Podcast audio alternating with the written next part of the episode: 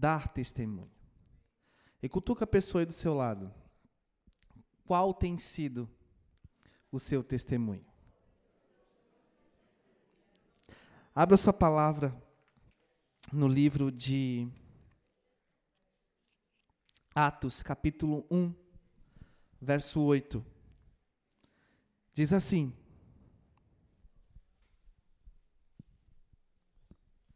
Mas recebereis a virtude do Espírito Santo, que há de vir sobre vós, e ser-me-eis testemunhas, tanto em Jerusalém, como em toda a Judéia e Samaria e até aos confins da terra. Vou repetir. Recebereis virtude do Espírito Santo, que há de vir sobre vocês, e vocês serão minhas testemunhas tanto em Jerusalém, como em Samaria, na Judéia e até nos confins da terra. Cada um de nós somos testemunhas de Cristo. E às vezes, você olha para as circunstâncias, até para as pessoas que vêm aqui à frente falar de testemunhos, e você pensa: poxa, mas quando vai ser a vez do meu testemunho? Quando eu vou poder dar um bom testemunho? A missão de todo cristão é ser um bom testemunho. Então pode cutucar a pessoa aí do seu lado e diz: você tem que ser um bom testemunho. O que isso significa? Que eu e você precisamos, aonde nós formos, não apenas falar de Jesus, mas mostrar Jesus. Só que isso é uma coisa muito religiosa. Isso é algo que a gente manifesta de um jeito pensando de uma coisa muito crente, aquela cara, caricatura de crente, né? Nós essa semana tivemos aí na sexta-feira um show de caricatura de crente na última novela do Valcir Carrasco, que foi uma coisa horrorosa do que eles fizeram com os crentes ali. Eu não sou aquilo, eu não me vi naquilo, eu não consegui ver crentes naquilo. Aqueles que realmente são de Jesus Cristo não vivem aquilo. É tão engraçado porque quando nós estamos indo. Quem vai para o Descende? Levanta a mão. E foi um fenômeno de vendas, né? Ah, os primeiros lotes, né? E chamaram os crentes de web crentes. Né? Web crentes são os crentes que estão conectados na internet. Enfim, e isso também já é um estereótipo sobre a gente. Mas eu quero falar hoje de uma coisa muito mais profunda. Aqui, você ouviu a Elô falando sobre o levar da tocha numa mina no interior de Minas Gerais. Naturalmente falando, ela se agachou, entrou naquele pequeno túnel e levou uma tocha e orou ao Senhor. E espiritualmente falando, nós vimos tudo o que tinha por trás daquilo. Manifestar Cristo é manifestar também conhecimento e sabedoria. E isso não tem nada a ver com adivinhação ou com soberba. Ou seja, você pode manifestar a Jesus Cristo por aquilo que ele é em você. E ele em você é a esperança da glória. E ele em você opera não com falta de sabedoria, mas com sabedoria. E nos últimos dias eu creio que o grande testemunho da igreja vai ser um testemunho como o da vida do rei Salomão. O pouco que ele fazia era invejável, invejado pelos outros, porque aquilo que ele fazia estava de acordo com a vontade de Deus. E preste atenção: tudo o que nós estamos fazendo como igreja está de acordo com a vontade de Deus. Isso não significa que não tenha erros na vida da igreja, que não hajam coisas que tenham fora do percurso, porque todos nós somos pó e ao pó voltaremos. Todos nós temos sim erros, todos aqui têm pecado, mas nada significa que nós não podemos, isso não significa que nós não podemos avançar. E eu quero compartilhar hoje com vocês sobre testemunho. E nós acabamos de ler que Jesus falou que nós receberíamos a virtude do Espírito Santo para sermos as suas testemunhas, seja em Jerusalém, seja na Judéia, seja em Samaria, seja onde for. E existe uma passagem na palavra que ela está exatamente igual, igual, igual, igual, em dois capítulos da Bíblia. E vai falar sobre a reputação de Salomão, a fama de Salomão e a história de uma mulher que ouve falar sobre ele. E algo dentro dela diz: Eu preciso ir lá testificar para ver se isso é verdade. Só que ela não queria ir lá só para saber se era verdade. Era um jogo. De quem eu estou falando? A rainha de Sabá. 1 Reis, capítulo 10 e 2 Crônicas, capítulo 9, são idênticos. Nós já acabamos, daqui a pouco vamos abrir, mas deixa eu contar um pouco da história para vocês. A rainha de Sabá era uma mulher que a história dela, olha que coisa louca. A história dela, a vida dela, é relatada no islamismo, no Corão, na Torá, no judaísmo, no cristianismo. As três vertentes de religiões mais famosas do mundo contam a mesma história da rainha de Sabá. E ela tinha um objetivo: avançar até a região aonde estava Judá e Jerusalém. Por quê? Porque ela era de um reino chamado Sabá que pouco se sabe sobre este reino, mas era um reino importante nas Arábias. Hoje, este reino ficaria entre a Etiópia e o Iêmen. Quando nós fomos para Etiópia, para o Egito, nós fizemos uma escala na Etiópia. E de avião, da Etiópia até o Cairo, foi mais ou menos três, quatro horas. Se fosse da Etiópia, alguns aqui já foram, tia Ana já foi da Etiópia até, até Tel Aviv. É quanto tempo? Quatro horas e pouco.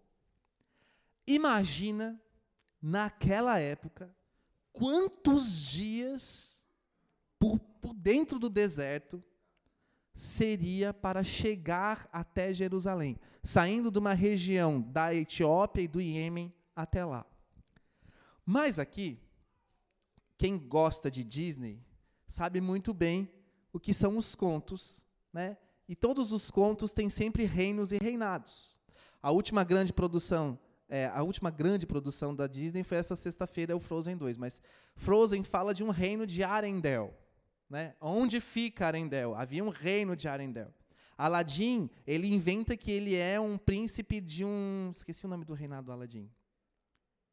Não, A Baba? A Baba? Tá, não lembro. Mas eu lembro que ele, ele inventa uma história. Presta atenção, por que, que eu estou falando isso?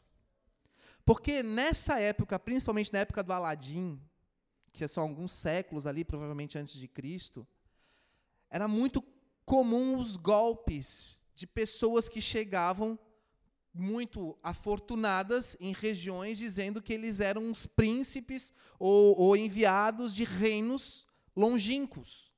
Vocês estão entendendo? A cartografia não existia. O que isso significa? Hoje em dia, para você quer saber onde é que está algum lugar, você pega o Google Maps e vai lá e procura onde está. Antigamente, não tinha isso. Então as pessoas podiam chegar ao Adilson, eu sou o príncipe do Carianos, reinado da Tapera, condado sul da ilha. Vocês estão entendendo? Olha, e ele chega com seus camelos e elefantes, vocês estão entendendo? Uma coisa assim, monstruosa. E essa mulher, a rainha de Sabá, ela planeja uma viagem para chegar até a região de Jerusalém, porque ali havia um entrave. Provavelmente, ela era de um reino que estava em grande expansão, que chegava, saía das Arábias e conseguia chegar às terras das Índias. Mas para ela chegar e atravessar aquele canal ali, conseguir chegar lá onde, hoje é a Turquia, alguma coisa assim, para avançar, ela deveria passar pelo reinado de Salomão. Só que para ela passar pelo reinado de Salomão, ela deveria ou matar todo mundo no meio do caminho, ou então receber dele a permissão dela atravessar. Vocês estão entendendo? Deixa-me passar pelas tuas terras para eu avançar com o meu reino. Só que alguém chegou para ela e falou: Olha, o santo daquele lá é forte. Porque dizem que o Deus de Salomão é com ele. E ele tinha um pai. E o pai dele foi um dos melhores reis que já existiu em todo o condado, o grande condado da Judéia e de Samaria e de Jerusalém. Vocês estão entendendo? Essas famas assim. Mas, ó rainha, esse homem, dizem que ele é muito, muito, muito, muito inteligente. Que não existe pessoa mais inteligente no mundo do que ele. E sabe aquelas mulheres, que existem mulheres e mulheres, né? Existem mulheres Valcir, de, Valcir Carrasco, existem mulheres José de Alencar, né? tem vários tipos de mulheres por aí. Né? Do Zeca Pagodinho, né? tem várias mulheres. Mas, provavelmente, a rainha de Sabá era uma daquelas mulheres com sangue carminha que está passando, vale a pena ver de novo, sabe? Aquela coisa do tipo, eu quero ver se isso é verdade. E conta a palavra que ela prepara um monte de enigmas, vários enigmas, perguntas dificílimas, para saber se aquele homem realmente era inteligente. Então ela se prepara, mas olha que coisa doida. Por isso que alguns historiadores, vocês podem procurar, vão dizer que havia ali uma, um, um interesse sentimental, sexual de ambas as partes. Mas nem a Torá, nem a Bíblia e nem o Corão mencionam isso. Era um encontro, tratava-se de um encontro de dois monarcas. O que acontece é que ela prepara toda uma comitiva com camelos, com ouro, com várias coisas e presentes para chegar até o reino do rei Salomão. Só que vocês sabem que antigamente um rei viajando significava que a casa, o local onde ele estava, ficava totalmente ao léu, ou seja, poderiam vir outros povos atacar porque eles estavam descobertos, o rei não estava no seu reinado. Mas essa rainha, ela sai da sua terra e vai até o reino de Salomão. E agora você pode abrir a sua palavra em 2 Crônicas, capítulo 9. Lembrando que nós estamos falando sobre testemunho. O verso 1 diz assim: Quando a rainha de Sabá ouviu falar da fama de Salomão, ela foi até Jerusalém para colocá-lo à prova com enigmas e perguntas muito difíceis. Ela chegou à cidade com uma comitiva numerosa e uma imensa caravana de camelos carregados de especiarias, grande quantidade de ouro e de pedras preciosas. Quando ela se encontrou com Salomão, conversou com ele a respeito de tudo o que ela tinha em mente. E olha o que diz o verso 2. Salomão respondeu todas as suas perguntas. Nada era difícil demais para ele explicar. Quando a rainha de Sabá percebeu quanto Salomão era sábio e viu o palácio que ele havia construído, a comida que era servida às mesas do rei, os alojamentos e a organização de seus oficiais e servos, os trajes esplêndidos que vestiam, os copeiros da corte, as suas roupas, e os holocaustos que Salomão oferecia no templo do Senhor, ficou muito admirada. Salomão fez provavelmente um city tour com ela no seu palácio, no seu reino. E ele mostrou toda a vida do reino. Mas algo importante aqui que nós temos que levar em consideração. Ele mostra para ela os holocaustos dentro do templo do Senhor. Ele mostra para ela como acontecia a sua vida com Deus. E ela fica admirada em tudo.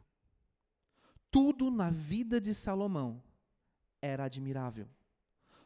Todas as respostas que ele trazia a ela eram admiráveis. Tudo o que ele possuía, provavelmente a sua beleza, a sua família, né, os seus servos, até os pães que eles comiam, tudo era muito, muito bonito. Na sua casa, tudo é bonito? O pão que você come é sempre muito bonito? Os manjares na sua sexta-feira à noite, em casa, são invejáveis? Preste atenção. Tudo da vida de Salomão chegou a ser invejável. Mas sabe aquele tipo de gente que é abençoado com aquilo que tem e o pouco que tem causa inveja nos outros? Conhece alguém assim? A pessoa não tem nada, mas tem dá uma inveja daquela pessoa porque tudo nela é tranquilo, é bom, ela é feliz, é alegre, dá tudo certo com aquela pessoa. Vocês estão entendendo? Salomão estava assim com ela. E ela se torna, ela fica admirada. Extremamente admirada. Vamos continuar.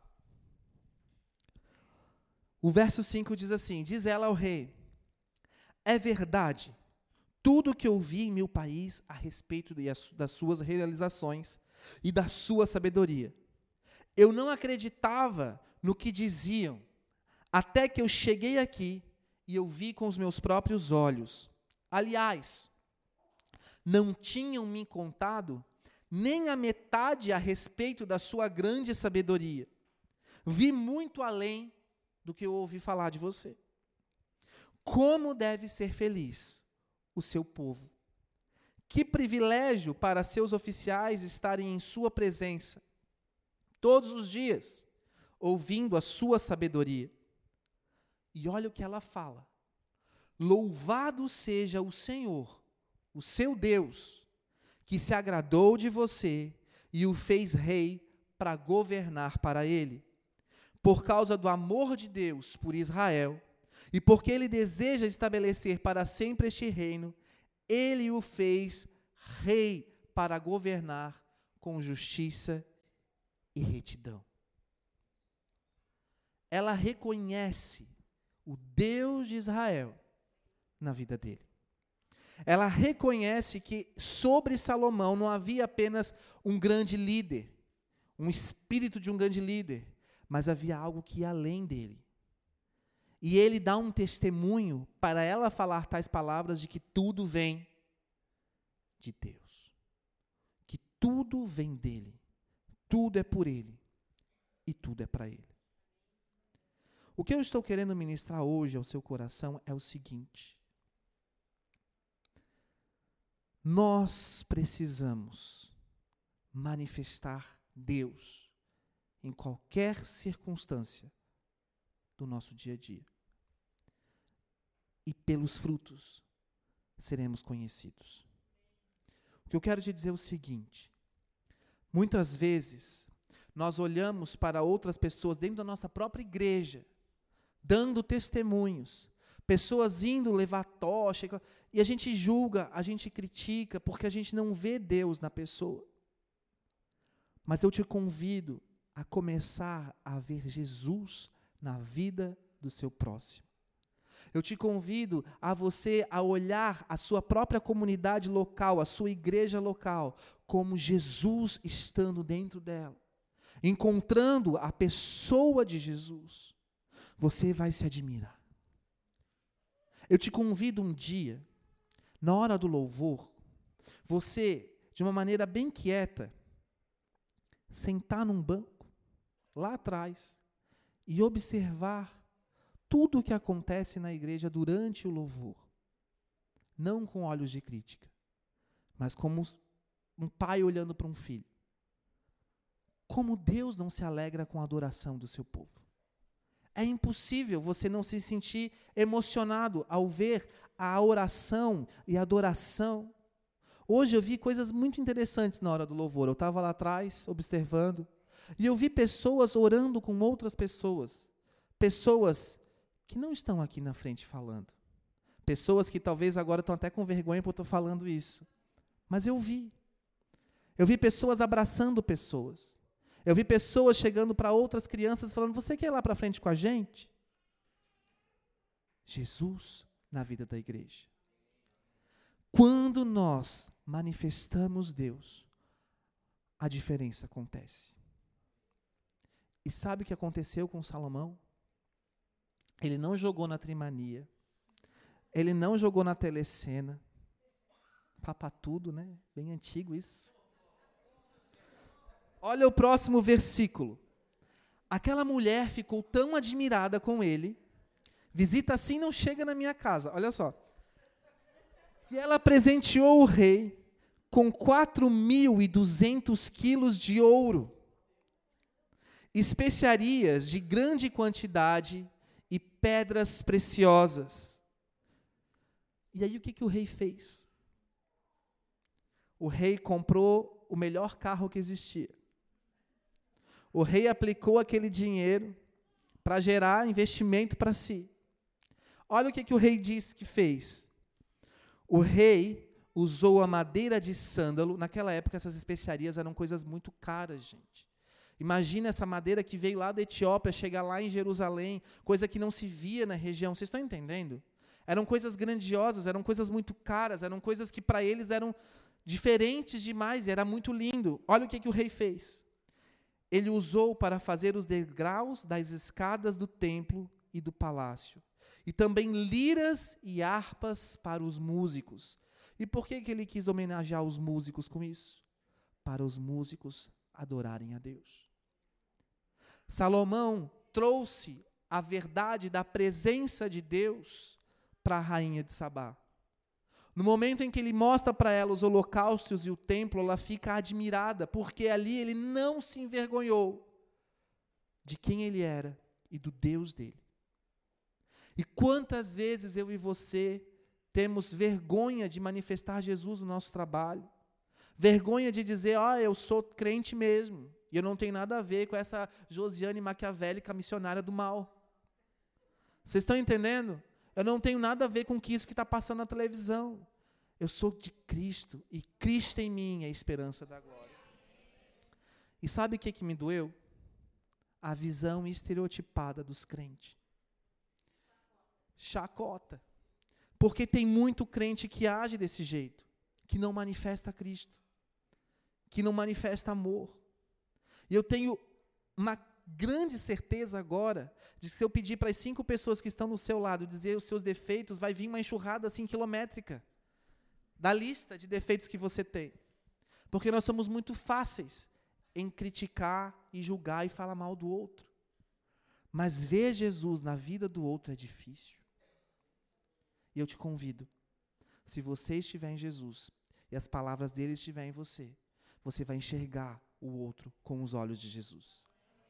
E eu estou te ministrando isso essa noite, não para trazer um peso sobre a sua vida, mas para trazer uma reflexão. Qual tem sido o seu testemunho?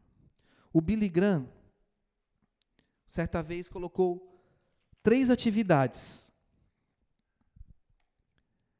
Ingredientes para um testemunho pessoal eficaz. Preste atenção na sua vida agora, não converse com o outro, preste atenção. Vou te fazer uma pergunta e eu quero que você pense. Como era a sua vida antes que você recebeu a Jesus Cristo? Pense. Como era a sua vida antes que você recebeu a Jesus? Como foi que você encontrou a Cristo e como o recebeu? Em quais circunstâncias? Alguns podem ter recebido a Cristo, o encontro com Jesus sozinho em casa, dormindo, e sim teve um sonho, teve uma presença. Outros foram numa mesa, numa, numa cama de hospital. Outros foram numa circunstância terrível. Outros foram porque foram convidados a ir para uma igreja. Enfim, qual foi a circunstância? E foi bom, não foi? Quem é que não lembra de como recebeu Jesus? A sensação, a novidade de vida. Agora eu tenho mais uma pergunta, que aí é que vem a, a pergunta pior. E como tem sido a sua vida desde que você o recebeu? De início, eu acredito que foi uma mudança bem grande. E você manifestava o amor de Deus e todos percebiam a sua mudança, a sua nova fé, seu novo, novo estilo de vida. Mas e agora?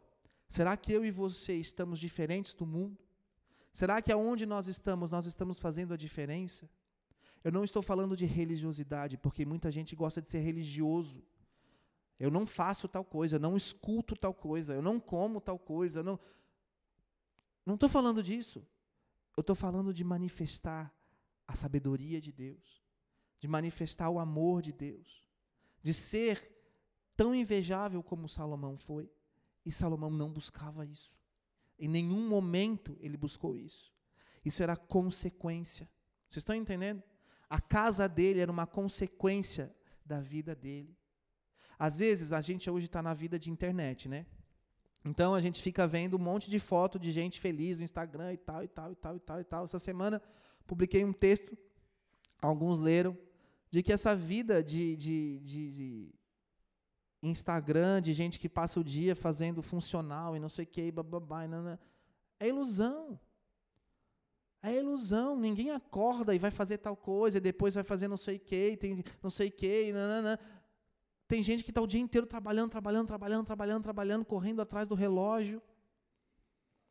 E a gente fica olhando as vidas aqui como se fosse uma realidade, e as coisas não são tão reais. Mas eu quero dizer uma coisa para você: Cristo é real. E Ele é a verdade que liberta. E nós estamos rodeados e recheados de um mundo de falsidades.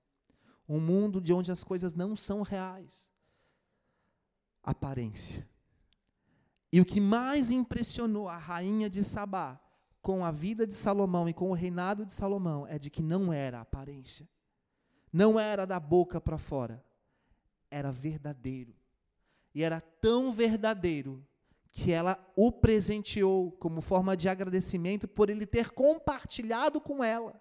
Sabe por quê? Porque ela perto dele, ela se sentiu indigna, indiferente, pior do que ele. Ela chega numa pompa gigante, vocês estão entendendo? Com camelos, com não sei o que e tal, e daqui a pouco ela vai embora presenteando ele, reconhecendo Deus na vida dele. Eu quero essa vida para mim. Quantos aqui não querem? Não para ter o reconhecimento, mas para saber que Jesus em mim faz diferença. Por fim, diz lá o texto de 2 Crônicas 9. O verso 10 fala assim: Além disso, os marinheiros de Irão e de Salomão trouxeram ouro de Ofir, madeira de sândalo e pedras preciosas. E o, ro, o, rei usou a madeira de sândalo para fazer os degraus das escadas do templo, palácio real, e também liras e harpas para os músicos. E nunca se tinham visto coisas tão belas em Judá. O rei Salomão então deu à rainha de Sabá tudo o que ela pediu, e muito mais do que os presentes que ela havia trazido. Então ela e sua comitiva regressaram para a sua terra. Algumas pessoas, principalmente os judeus da linha etíope, vão dizer que houve um romance entre os dois, mas isso não é confirmado em nenhum dos livros. E que esse romance deu a ela um filho, e esse filho foi então um herdeiro de Salomão lá na Etiópia. Mas isso não é extremamente comprovado, é uma coisa que pode ser fantasiosa. Ou não. Ela pode ter existido, essa história aconteceu provavelmente dez é, antes de Cristo, dez séculos antes de Cristo, uma coisa assim. Então foi muito tempo atrás. Então tudo o que aconteceu não se sabe e também não se sabe mais muito sobre esse reino de Sabá. Mas o que a gente sabe é que essa história dela não pode ser mentira, porque está descrita na Bíblia, no Corão e na Torá. Essas três religiões contam a história dela e contam que ela reconheceu o Deus de Salomão como um Deus bom, um Deus generoso e que abençoa o seu povo com um rei à altura, que era Salomão. Por fim, eu termino com as palavras do Billy Graham. Nós somos. Fica de pé no seu lugar.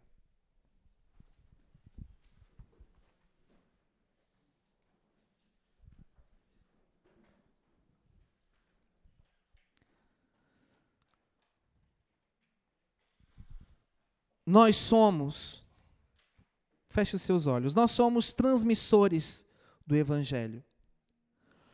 O poder de proclamar as mais excelentes boas novas no céu e na terra não foi dado aos anjos, mas foi dado aos homens, às pessoas remidas por Deus.